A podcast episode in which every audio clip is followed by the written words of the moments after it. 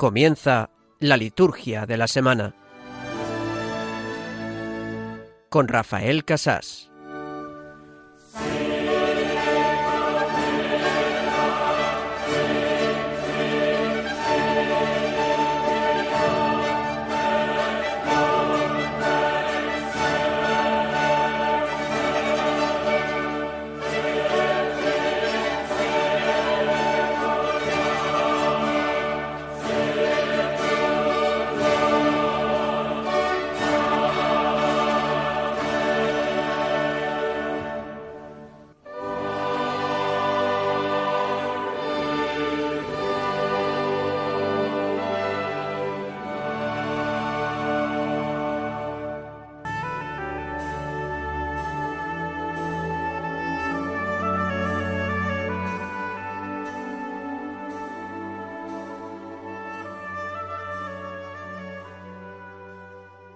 Todopoderoso y Eterno, que desbordas con la abundancia de tu amor los méritos y los deseos de los que te suplican.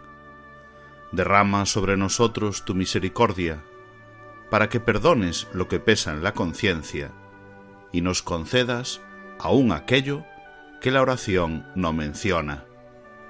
Por nuestro Señor Jesucristo, tu Hijo, que vive y reina contigo en la unidad del Espíritu Santo, y es Dios por los siglos de los siglos. Amén.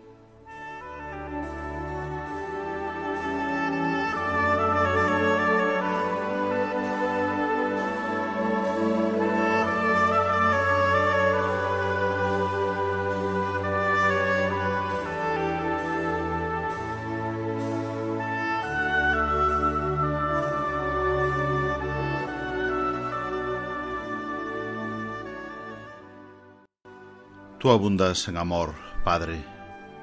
Tú eres misericordia.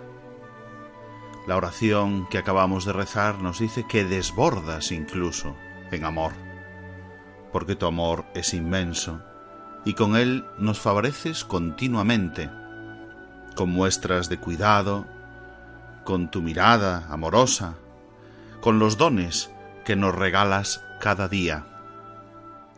Tú abundas en amor. ¿Y nosotros en qué abundamos? Pues como decimos también en la oración, abundamos en deseos y en súplicas. No sé si en méritos. Los pequeños que tengamos son también fruto de tu gracia que nos precede. Pero aún así, tú nos amas, no por ser perfectos, sino por ser tus hijos. Por eso abundas en amor, desbordas en ese amor inmenso en ese amor transformado en misericordia, con la oración colecta de este domingo, te pedimos que contenga esa misericordia el perdón, la ternura, la compasión, el amor de Padre. Así pues, concédenos a nosotros que te pedimos aquello que decimos con nuestros labios, y concédenos también aquello que se nos oculta, que necesitamos verdaderamente.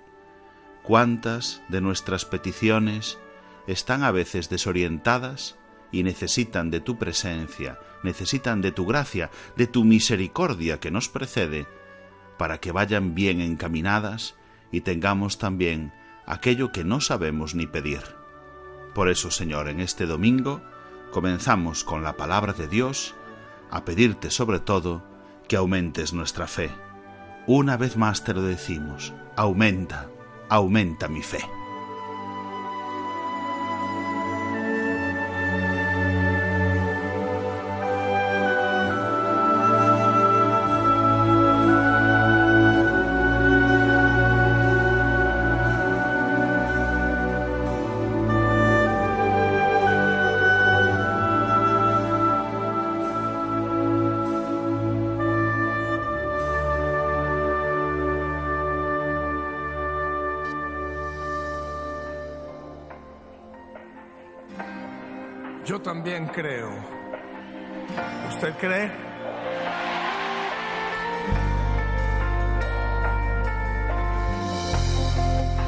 Abriste el mar, al cojo hiciste andar. Eres la resurrección, eres vida, eres perdón eres mi salvación. Detuviste el sol, el cielo fuego bajó. Eres mi libertador Eres Dios, eres creador, eres mi sanador. Aumenta mi fe, hazla crecer. Quiero tocar tu gloria y poder. Acércame, te quiero ver y en tus brazos me quiero esconder. Aumenta mi fe.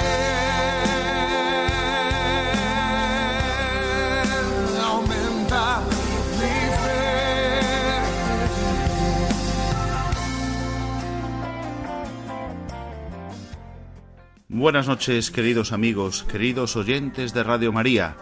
Aumenta mi fe, cantamos Aumenta mi fe, decimos, aumenta mi fe, proclamamos con el Evangelio de este domingo. Les habla Rafael Casás, diácono de la Archidiócesis de Santiago de Compostela, emitiendo hoy desde La Coruña una vez más. Hemos venido ya después de las vacaciones, después de ese mes de julio que nos escuchamos durante todos los sábados, hemos tenido tiempo de descanso y hoy otra vez desde La Coruña emitimos en nombre de la Delegación de Liturgia de nuestra diócesis compostelana. Nos oímos una noche de sábado más, sábado que ya es domingo para la liturgia de la Iglesia, domingo vigésimo séptimo del tiempo ordinario. Lo hacemos como siempre en continuidad con los demás compañeros que dirigen este programa de la liturgia de la semana, pues tenemos intención de conocer más la liturgia para amar más a Dios a través de ella. Ese es siempre el objetivo de la liturgia y de este programa, la santificación de los hombres, y la glorificación de Dios.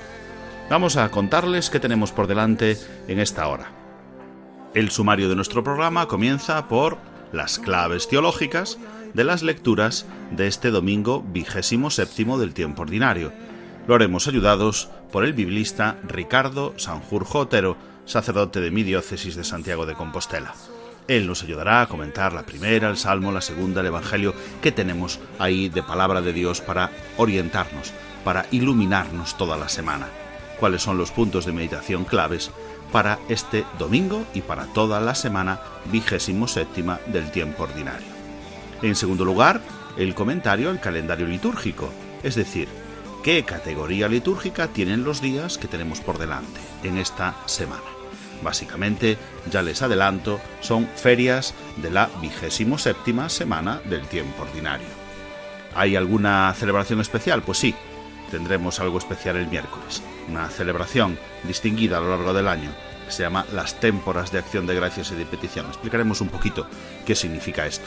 Y los demás días, pues solemnidades y fiestas, pero para diócesis y congregaciones completas presentes en España. Vamos a comentar, por lo tanto, en segundo lugar, el calendario litúrgico de esta semana. Y en tercer lugar, siempre tema de formación litúrgica sobre la introducción, sobre la ordenación, sobre las normas para el misal romano, la ordenación general del misal romano. Leeremos desde el número 60, en el que nuestro compañero Gerardo, el diácono y conductor, también algunos sábados de este programa, nos dejaba el sábado pasado. El número 60 que nos habla sobre el Evangelio. Y luego seguiremos a través del el resto de palabra de Dios mezclada con canto, mezclada con oración, que es el salmo responsorial, los aleluyas, otras aclamaciones, una secuencia, bueno, iremos ahí en esos números para que ustedes se preparen, si lo tienen delante, la ordenación general del misal romano desde el número 60 al número 64. Ya saben que pueden comunicar con nosotros, agradecemos sus comentarios y respondemos siempre a sus comentarios a través del correo electrónico, quizás con un poquito de tiempo, pero lo vamos haciendo en el correo la liturgia de la semana 1 arroba radiomaria.es. Les repito, la liturgia de la semana 1, si 1 es un número, arroba radiomaria.es. Y en las redes sociales también, con, pues con más inmediatez, ¿verdad? En Facebook Radio María España o en Twitter arroba Radio María Spain. El hashtag que pueden utilizar es Liturgia Semana.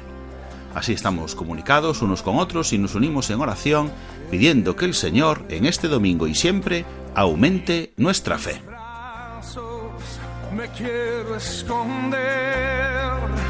Aumenta mi fe.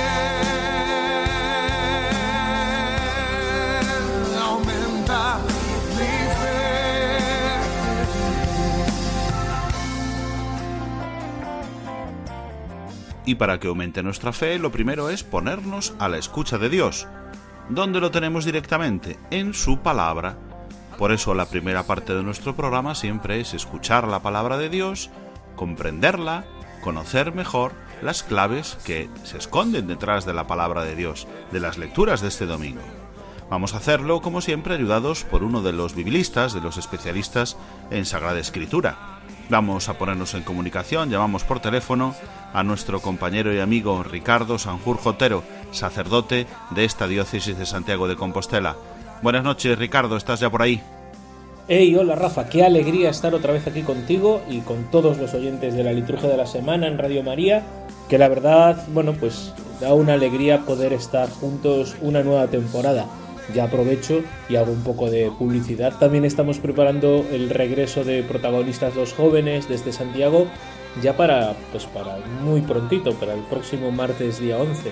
Eh, así que nada, echa la publicidad si quieres, nos metemos con, con las lecturas de esta semana. Perfecto, Ricardo, pues vamos allá. ¿Qué puedes comentarnos sobre la primera lectura de este domingo?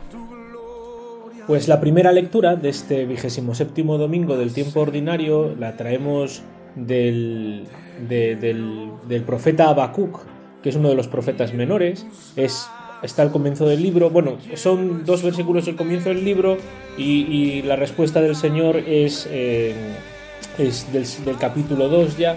Y, y es, un, es una lectura que es muy interesante y que sirve mucho como colofón a las primeras lecturas que hemos ido leyendo estos días, eh, si estas semanas pasadas, perdón. Si recordamos, el, profeta Mos nos venía hablando mucho de la justicia social en los últimos domingos, que además pues iba muy de la mano con, con lo que Lucas nos iba planteando en el Evangelio, porque la primera lectura y el Evangelio pues van siempre un poco de la mano los domingos, pero entonces el profeta Habacuc pues lo que hace es pues preguntarle a Dios, ¿no? ¿hasta cuándo esta situación de injusticia en la tierra seguirá? Y el Señor termina con un, con un llamamiento a la esperanza, con un, con un llamamiento a, perseverar, porque al final los malvados no van a triunfar. Y culmina la profecía de hoy con este versículo, ¿no? El justo por su fe vivirá, que es eh, que, luego cuando Pablo lo encuentra en su, en su experiencia espiritual, digamos, pues lo lleva a ser prácticamente todo el lema de su teología. El justo vivirá por la fe, porque es la fe lo que nos salva y no nuestras propias obras. Convencidos de esa realidad, como dices, que la fe es la que nos salva y no nuestras obras, nuestras obras cooperan a esa fe que tenemos, pues el Salmo nos ayuda a expresar esto, ¿verdad? Y vamos a escucharlo, entonces, vamos a escuchar el Salmo tomado del número 94, ojalá escuchéis hoy la voz del Señor, no endurezcáis vuestro corazón.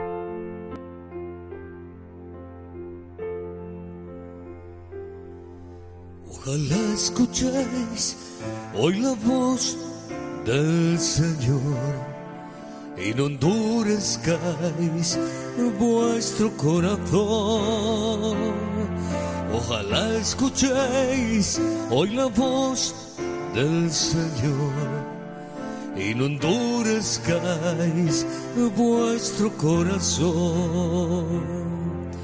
Venid aclamad al Señor, demos vítores a la roca que nos salva. Entremos en su presencia, dándole gracias y aclamándolo con vítores.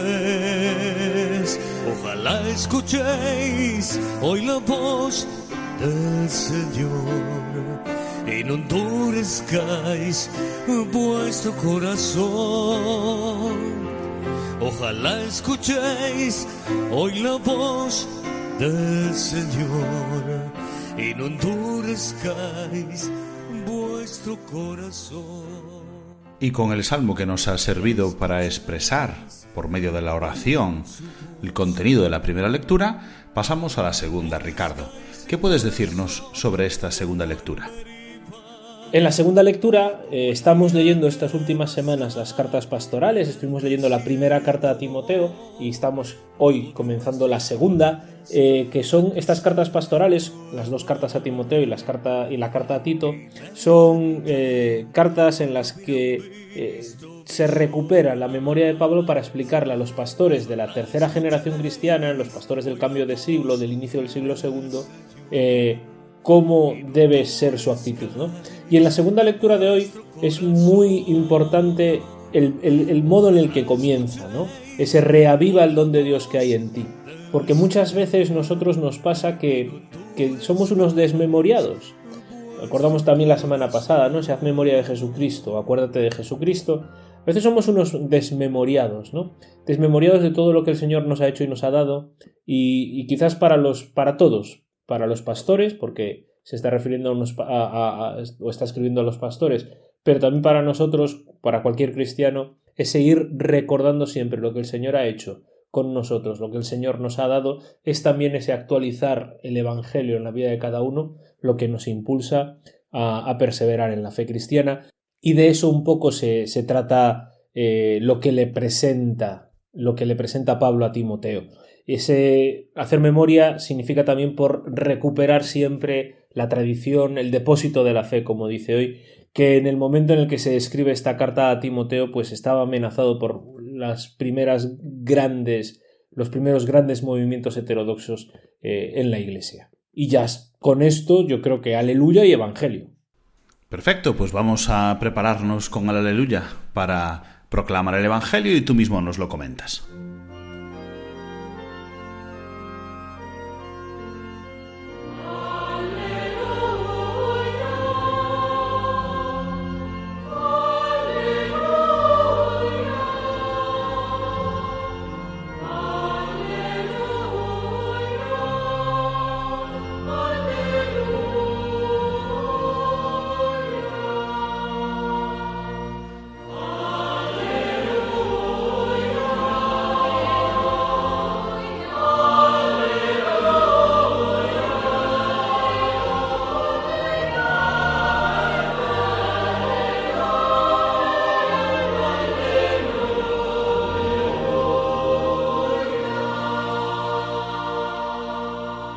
En aquel tiempo los apóstoles le dijeron al Señor, Aumentanos la fe.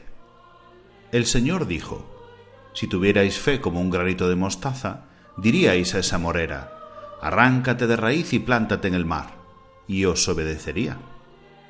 ¿Quién de vosotros, si tiene un criado labrando o pastoreando, le dice cuando vuelve del campo, Enseguida, ven y ponte a la mesa? ¿No le diréis más bien, prepárame de cenar, ciñite y sírveme mientras como y bebo, y después comerás y beberás tú. ¿Acaso tenéis que estar agradecidos al criado porque ha hecho lo mandado? Lo mismo vosotros, cuando hayáis hecho todo lo que os ha mandado, decid, somos siervos inútiles. Hemos hecho lo que teníamos que hacer.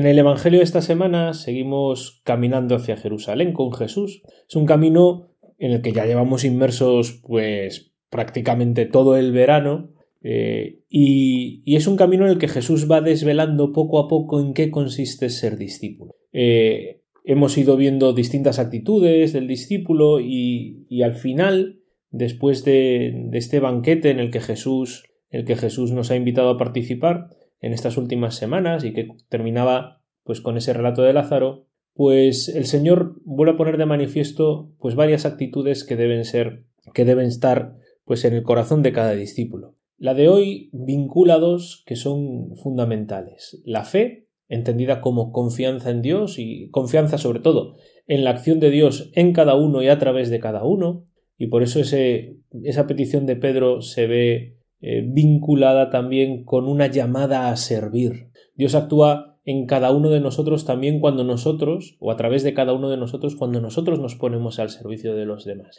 Y no se trata simplemente de, de, de vivir nuestra vida de fe como una forma de mm, fíjate, Señor, todo lo que hago, ¿no? sino de reconocer también que nosotros no somos más que mediadores de Dios para con los demás y que, y que de eso se trata y que en el fondo esa inquietud que todos tenemos de que las cosas no van bien, de que, de que el mundo pues está a veces inserto en un, en un ciclo de violencia o de injusticia, como denunciaba Amos y como se que, Amos, perdón, y como se quejaba en la primera lectura, pues también es una llamada, una interpelación a cada uno de nosotros a pues ser mediadores de la acción de Dios, señales de la acción de Dios en el medio del mundo. Esa confianza en Dios, esa confianza en el que el Señor actúa, tiene que movernos también a ser promotores de justicia en el medio del mundo. Y, y esto lo hacemos, pues,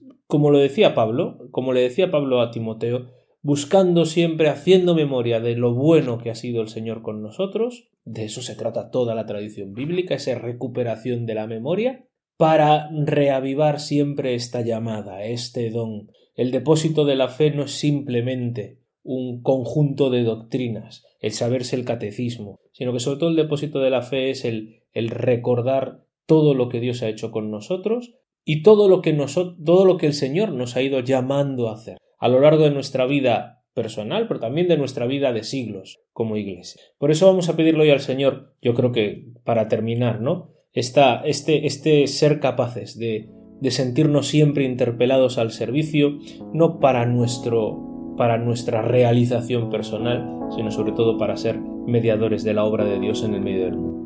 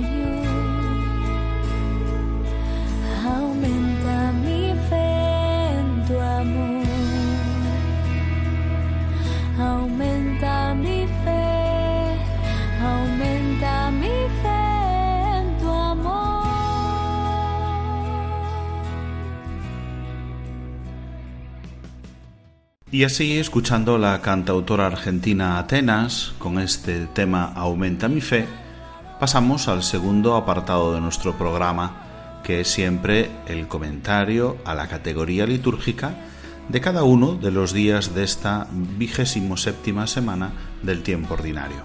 Estamos a sábado, día 1 de octubre, y hoy ya hemos celebrado la misa vespertina de este vigésimo séptimo domingo del tiempo ordinario Habrán visto si han asistido a la misa por la tarde al sacerdote pues con las vestiduras verdes, celebrando la misma misa del domingo, pues como decimos, sábado por la tarde ya es domingo para la iglesia. Domingo centrado en el tema de la fe, como estamos escuchando en la música que hemos seleccionado para el programa de hoy, en el comentario a la palabra de Dios. Bueno, el mundo pone a prueba nuestra fe, pero el que es justo vivirá por su fe. No, no nos podemos acobardar ante las dificultades de nuestra época, que sí, que nos dificultan la tarea evangelizadora, pero nosotros desde luego no nos avergonzamos del testimonio y ese don de Dios que es la fe se lo pedimos una vez más. Aumenta, Señor, nuestra fe. Por eso toda la liturgia del domingo gira en torno a esta idea. Una liturgia del domingo, domingo del tiempo ordinario, en el que está permitida la misa esequial también. no las demás misas de difuntos, pero sí la misa exequial. Y un domingo especial también porque coincide en esta ocasión con el 2 de octubre. El 2 de octubre es una fiesta entrañable para todos los que hemos vivido tanto tiempo en el cuartel. Permítanme hacer un homenaje a todos los policías nacionales y también, bueno, pues a mi padre que falta desde unos meses en casa y celebramos pues eh, este día, pues este año con un poquito más de sentimiento y de pena por faltar pues con tantos compañeros también que han entregado su vida en servicio para proteger a los demás. Este día 2 de octubre se celebra la fiesta de los Santos Ángeles Custodios, que para todos los que de alguna manera pertenecemos al Cuerpo Nacional de Policía, aunque sea por hijos de miembros de este cuerpo, pues lo celebramos desde siempre eh, con mucha devoción y tenemos muy presentes a los ángeles. Luego pondremos alguna música sobre este tema al final de este apartado para que todos tengamos presentes que los ángeles nos custodian. Es el arzobispado castrense, el Cuerpo Nacional de Policía, también en la prelatura de la Santa Cruz y del Opus Dei celebran la solemnidad de los ángeles custodios. Como solemnidad, eh, por lo tanto, aunque sea domingo, pues al ser solemnidad, pues se puede celebrar esta fiesta, esta gran solemnidad en estos lugares. También recordar que este mismo día pues se celebra la solemnidad de Nuestra Señora de la Academia en Lleida ciudad. Y en Osma Soria, en la ciudad de Soria, se celebra la solemnidad de San Saturio Penitente. Domingo con algunas solemnidades para, para algunas órdenes religiosas, para algunas diócesis y también para los miembros, como les decía, del Cuerpo Nacional de Policía, que en esta noche, como tantas noches, siguen cuidando de nosotros y desde aquí pues también tenemos nuestro recuerdo y como ellos son nuestros ángeles, que los ángeles custodios también a ellos los protejan. Bueno, después de este momento, que se han dado cuenta que para mí ha sido un poquito, pues también emocionante por, por esa situación familiar que estamos pasando, pues vamos a continuar con la semana. El día 3, lunes, se celebra pues un día del tiempo ordinario, una feria, decimos así, en esa categoría litúrgica, la misa de feria de verde, donde hay mucha libertad para utilizar cualquier formulario permitido.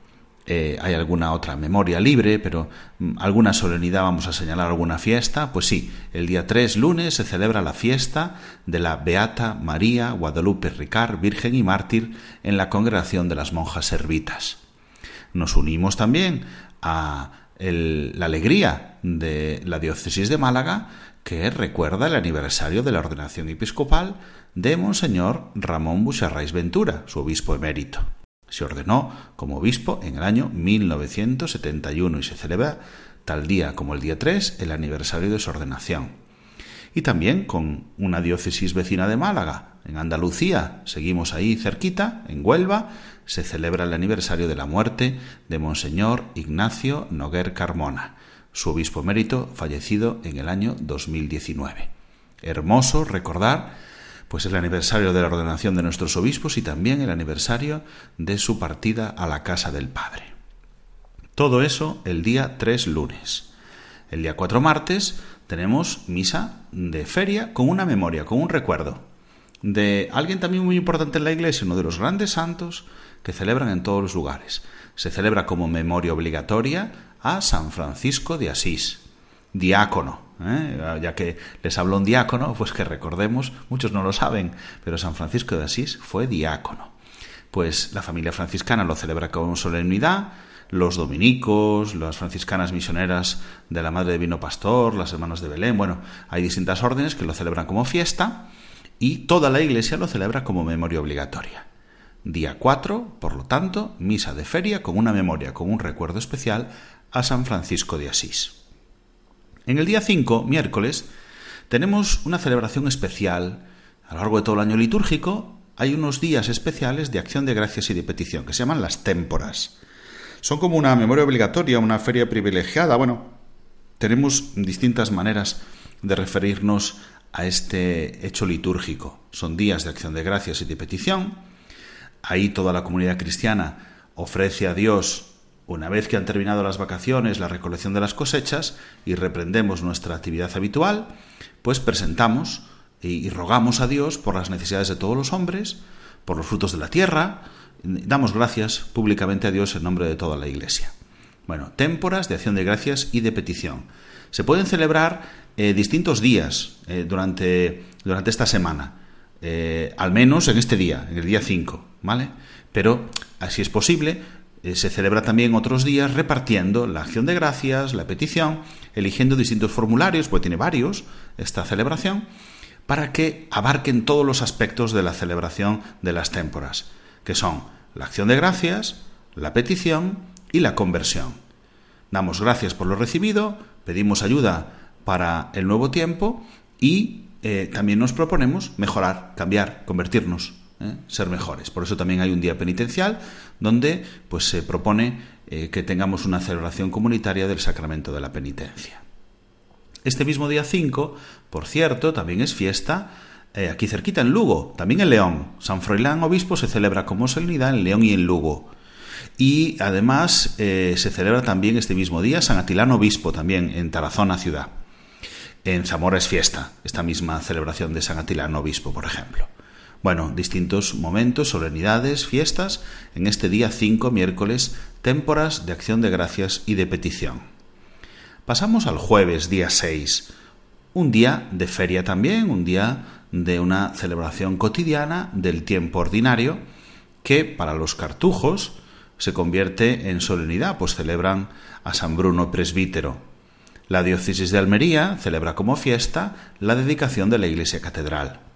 Y también es fiesta para las franciscanas misioneras de la Madre del Divino Pastor, la, eh, la Beata María Ana Mogas y Foncuberta Virgen.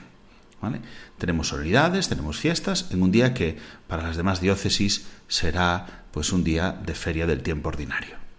El viernes día 7 se celebra una memoria eh, obligatoria también em, que se transforma en fiesta y solemnidad en muchos lugares, por ejemplo en mi, en mi ciudad, en La Coruña de Solemnidad, porque es la Bienaventurada Virgen María del Rosario. Es un día de feria con este recuerdo especial, con esta memoria de la Bienaventurada Virgen María del Rosario. Nuestra Señora del Rosario se celebra pues como solemnidad, como les decía, por ejemplo, en mi ciudad, en La Coruña, es la patrona de La Coruña, pero también de Cádiz, o de la unidad militar de emergencias que tanto pues servicio presta a lo largo de toda España en las emergencias las hemos visto durante todo el verano verdad con, los incendios ahora con las inundaciones el arzobispado castrense en su unidad militar de emergencias también celebra a la Virgen del Rosario como solemnidad. Y los dominicos las hermanas de Belén etcétera lo celebran como fiesta. Este día por lo tanto viernes Nuestra Señora del Rosario. Y llegamos al final de la semana con el sábado hasta la hora de nona, en el que se celebra la feria pues propia del sábado, que habitualmente pues dedicamos a, la memoria especial de la Virgen María, Santa María en sábado, como se suele conocer. Y como solemnidad ese mismo día, los trinitarios celebran a Nuestra Señora del Buen Remedio. En Teruel celebran la fiesta de la dedicación de su iglesia catedral. Nos unimos a la oración de la diócesis de Teruel Albarracín pues recuerdan el aniversario de la muerte del que fuese su obispo, Monseñor Juan Ricote Alonso, fallecido en el año 72. Así llegamos al final de la semana, de esta vigésimo séptima semana del tiempo ordinario que ya hemos comenzado y que tiene que ser, como siempre, un tiempo de salvación. Un tiempo en el que nosotros nos acerquemos, el tiempo de la liturgia, es tiempo divino, es tiempo para acercarse al Señor. Lo vamos a hacer, como les decía, como homenaje a todos los que eh, pues se, se acogen a la protección de los ángeles custodios, que somos todos, pero de una manera especial aquellos que lo celebran como solemnidad. En honor de todos los que damos ese honor y veneración a los ángeles custodios, escuchamos esta canción dedicada a ellos.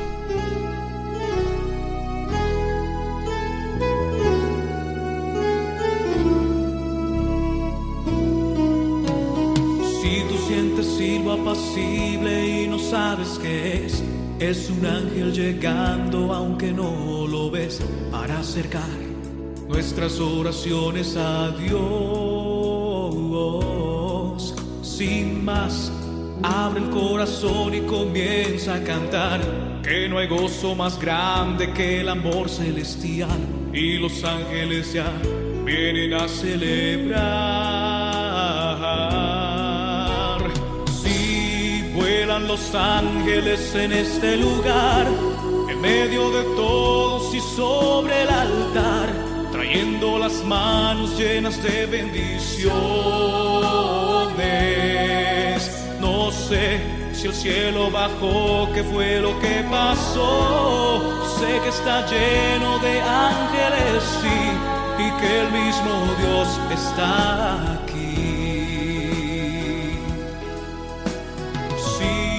Los ángeles vuelan, la iglesia se alegra, todos cantan y lloran, las almas se elevan, se asusta el infiel, se aleja el mal.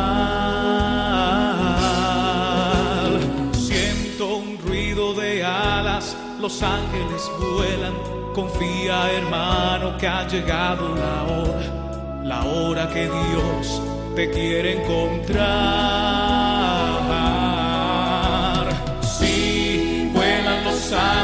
En este lugar, en medio de todos y sobre el altar, trayendo las manos llenas de bendiciones. No sé si el cielo bajó, qué fue lo que pasó. Yo sé que está lleno de ángeles, y que el mismo Dios está aquí. Pasamos así a la última parte de nuestro programa, que es siempre el tema de formación litúrgica. Estamos leyendo, junto con los demás compañeros de la liturgia de la semana, la ordenación general del misal romano. Y nuestros compañeros lo dejaban el sábado pasado, eh, Gerardo en el número 60, hablando del Evangelio. Y quedaba ahí un poquito en el aire eh, esas cosas que él me decía de retomar el tema del Evangelio. Pues vamos a leer el número 60, que es el número que nos habla de la proclamación del Evangelio. Para ir comentando, tenemos con nosotros, como una noche más, eh, sábado, pues a don José María Fuciño Sendín, abad presidente de la Real e Insigne Colegiata de Santa María del Campo de La Coruña. Eminente liturgista, don José María, buenas noches, ¿cómo está? Buenas noches. Aquí estamos, con mucho gusto. Pues compartiendo una vez más, una temporada más, el inicio de la liturgia de la semana con esta edición del Misal Romano. Vamos a comentar, como acabo de presentar don José María, algunos números. Vamos a intentar hablar un poco del Evangelio, del Salmo responsorial y también de las aclamaciones que preceden a la lectura del Evangelio. Leemos el número 60 y, y comentamos, don José María. Dice así, la proclamación del Evangelio constituye la culminación de la liturgia de la palabra. La misma liturgia enseña que se le debe tributar suma veneración, ya que la distingue por encima de otras lecturas con especiales muestras de honor, sea por razón del ministro encargado de anunciarlo y por la bendición u oración con que se dispone a hacerlo, sea por parte de los fieles que con sus aclamaciones reconocen y profesan la presencia de Cristo que les habla y escuchan la lectura puestos en pie, sea finalmente por las mismas muestras de veneración que se tributan al evangeliario. Bueno, en la proclamación del Evangelio, don José María, tenemos varios aspectos. Coméntenos. Lo primero que yo destacaría es lo último que hemos que ha leído. La veneración que se tributa al evangeliario. Hay que reconocer que existe un libro que es el evangeliario, distinto del leccionario. Muchas personas piensan que el leccionario lo contiene todo, y es verdad, pero hay un libro evangeliario que solo contiene los evangelios de domingos y festivos. Un libro que merece toda la veneración, un libro que incluso se pide que sea entronizado, un libro que con el que el diácono proclama el evangelio y si preside el obispo después bendice a los fieles con el evangeliario. Es pues un libro muy digno que yo recomiendo desde mi modestia a que lo tengan todas las grandes parroquias. Y además que, por ejemplo, eh, se resalte una manera eh, con el evangeliario la lectura del domingo, por ejemplo, se inciensa el evangeliario y con el evangelio, no con el leccionario, se da la bendición. Exacto, así es. Y claro, la veneración que la comunidad presta a la lectura del Evangelio, a la proclamación del Evangelio, es destacada. Si las otras lecturas han estado los fieles sentados, para el Evangelio se ponen de pie. Es decir, es la palabra del Señor. También, eh, aparte de estar de pie, eh, hacemos algunas aclamaciones distintas de las demás lecturas. Y nos dice este número el significado profundo. Es decir, cuando leemos el Evangelio, profesamos la presencia de Cristo que habla. Dios habla en toda la palabra de Dios, pero Cristo habla expresamente en el Evangelio. También en el, el Evangeliario se lleva en procesión, por ejemplo, al comienzo de la misa. Solo si es el Evangeliario también, claro. Exacto. Acompañado incluso con cirios, con ciriales. También eh, dice este número por el ministro encargado de proclamarlo. Eh, las otras lecturas las hacen los fieles laicos, ¿eh? también, pero aquí o el sacerdote que preside, si está solo, o otro de los sacerdotes, o si no, el diácono, que es el propio eh, proclamador de la palabra. No la leen, no se confía esa lectura a los laicos. Correcto, es decir, un laico no puede proclamar el Evangelio. Y ya que lo acaba de citar, yo diría que habiendo un diácono, aunque haya sacerdotes, el encargado de proclamar el Evangelio es el diácono y no un sacerdote. Bien, hay distintos ministerios y se encarga, en la celebración litúrgica estamos hablando, ¿eh? en la celebración litúrgica estamos hablando de que el encargado es el diácono. Muy bien. Pues eh, así puntualizadas esas cosas que me pedía Gerardo el sábado pasado que retomásemos en este número, pues vamos a continuar con los que nos correspondían para hoy. El número 61 nos habla del Salmo responsorial. Es un número largo porque habla, es el número completo que habla del Salmo, pero lo vamos a leer. Después de la primera lectura, sigue el Salmo responsorial, que es la parte integrante de la liturgia de la palabra y goza de una gran importancia litúrgica y pastoral, ya que favorece la meditación de la palabra de Dios. El Salmo responsorial ha de responder a cada lectura y ha de tomarse por lo general del leccionario. Bueno, esta primera parte es una primera parte del número 60, como es muy largo, luego leemos otras y lo vamos comentando por partes. ¿Qué significa el Salmo responsorial, don José María? El Salmo responsorial es palabra de Dios. Yo he dicho muchas veces que hay cuatro lecturas y alguien se me, dice, ¿por qué cuatro? Hay tres. Yo digo primera lectura, Salmo, segunda lectura, Evangelio. El Salmo es palabra de Dios, aunque no lo digamos al final. Y por tanto, tiene una especial rele relevancia porque en ella, en el, perdón, en él, meditamos lo que se ha proclamado en la primera lectura. Por favor, no sustituyamos el salmo responsorial, como hacen algunos, por una cancioncilla, por muy hermosa que sea. Palabra de Dios es el salmo. Las otras canciones que muchas veces se cantan en vez del salmo no son palabra de Dios. Es decir, a la vez hay una dualidad en el Salmo, por eso le dedica un número especial en la ordenación general del misal romano, y esa, esa especial veneración se refiere a que favorece nuestra meditación de la palabra y a la vez es palabra de Dios. Es palabra de Dios y a la vez nos favorece la meditación de la palabra de Dios que hemos escuchado. Bueno, continúa el número 60 diciendo, se de procurar que se cante el salmo responsorial, o al menos la respuesta que corresponde al pueblo.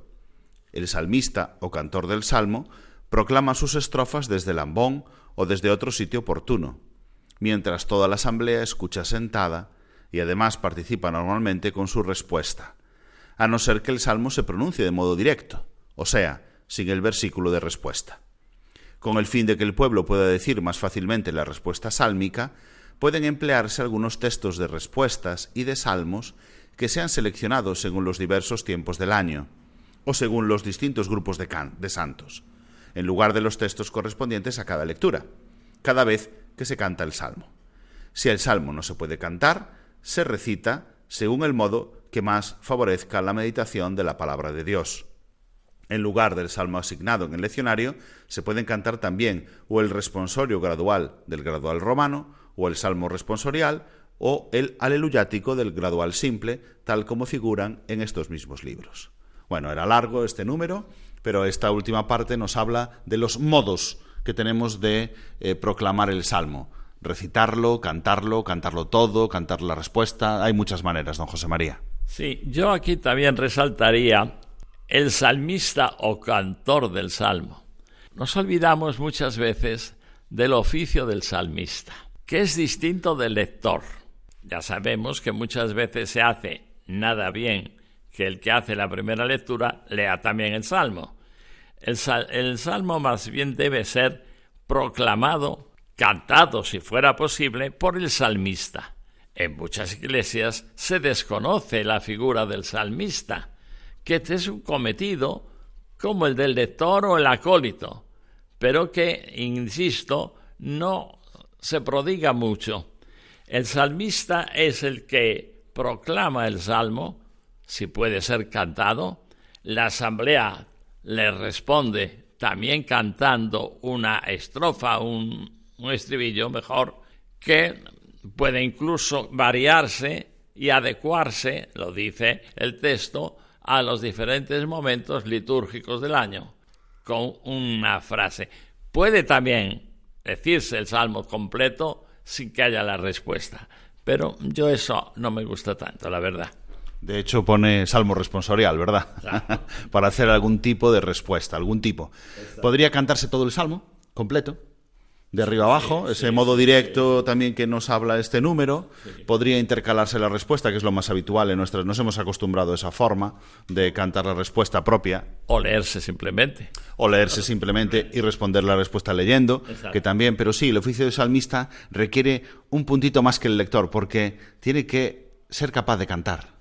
Eh, eh, es un cantor también, aparte de un proclamador de la palabra, porque es una palabra que es canto, que ha sido compuesta para cantar en su mayor parte, porque los salmos han sido compuestos en su mayor parte para cantar, en el original me refiero. Eh, y, y tenemos ahí una palabra de Dios hecha oración para ayudarnos a hacer acción de gracias, para ayudarnos a hacer alabanza, para ayudarnos a pedir perdón, porque hay salmos de petición de perdón. Luego hay algunas otras formas, esa respuesta se puede cantar al principio, leer el salmo seguido y cantar al final, a mí me gusta reservar eso cuando, cuando mm, utilizamos esa respuesta propia del tiempo, distinta del Salmo, que vienen en el leccionario. Fíjense, los lectores que nos están escuchando, cuando abran el leccionario, pues van a, a la lectura que toca para hoy.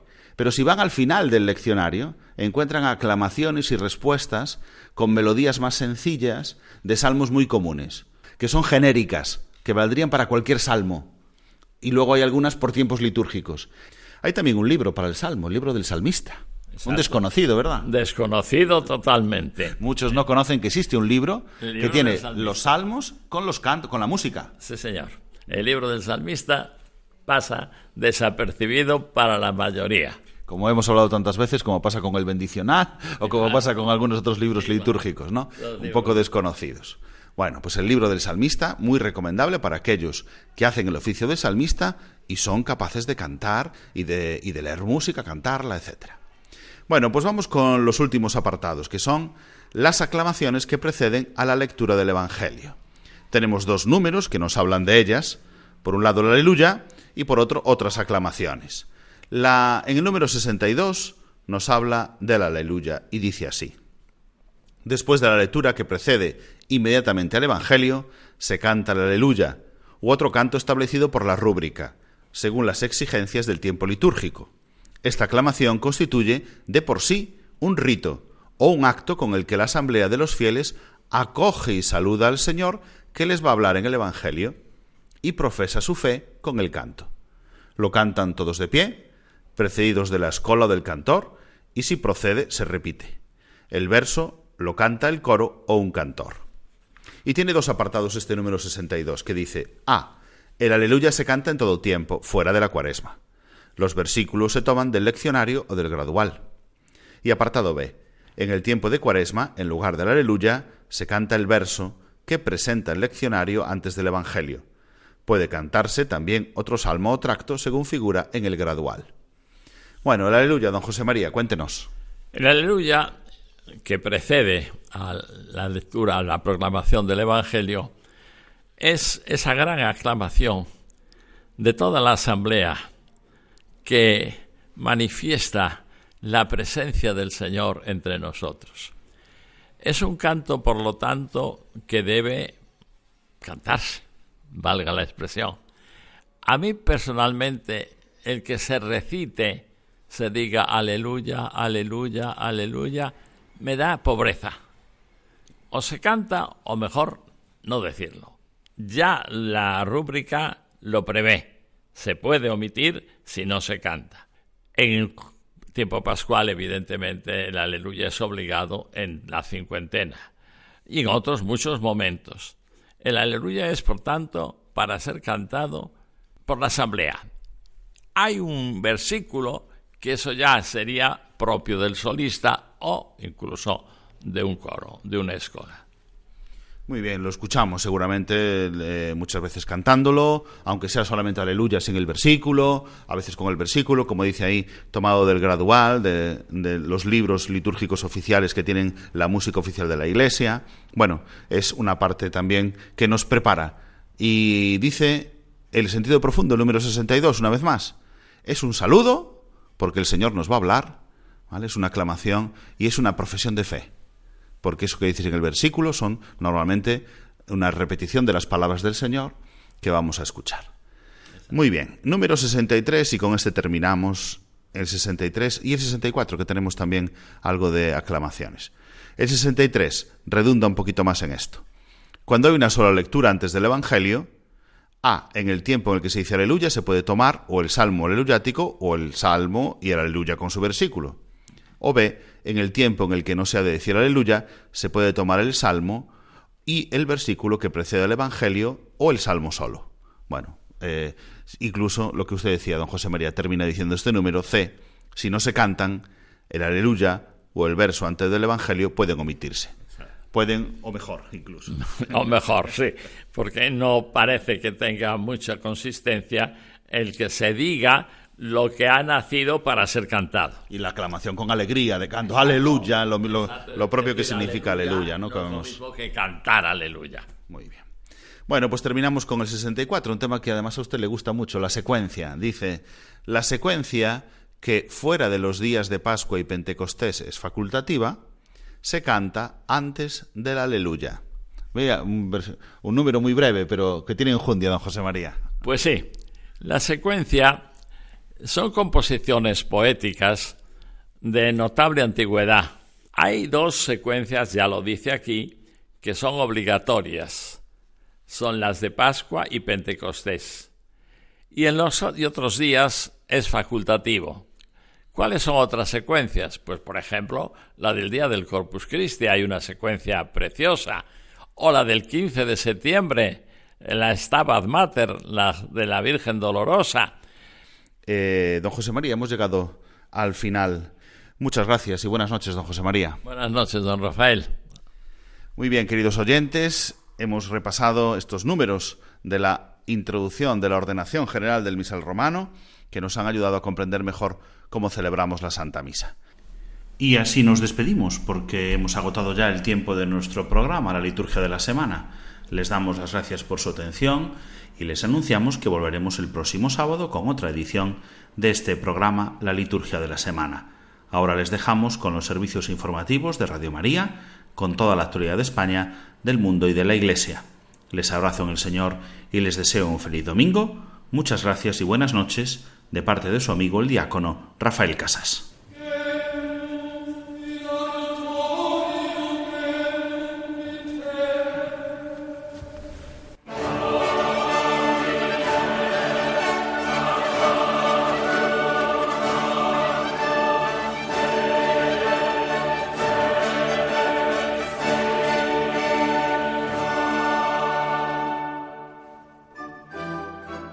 Han escuchado la liturgia de la semana con Rafael Casás.